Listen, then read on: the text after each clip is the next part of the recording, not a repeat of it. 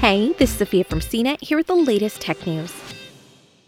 China's space agency launched its Chang'e 5 lunar sample return mission Monday on top of one of its Long March 5 rockets. The mission consists of a lunar orbiter, lander, ascent probe, and re entry model. According to NASA Spaceflight.com, landing is expected November 29th on Mons Rumker, a region of the moon that has seen volcanic activity in its past more recently than other parts of our natural satellite.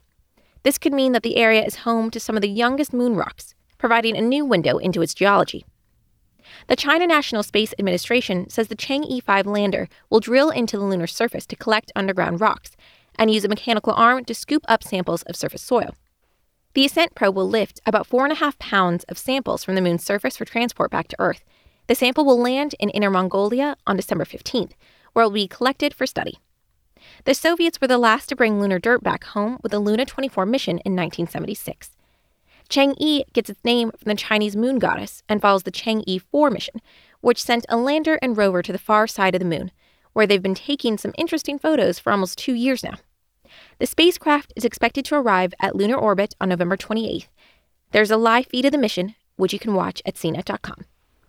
For more of the latest tech news, visit cnet.com.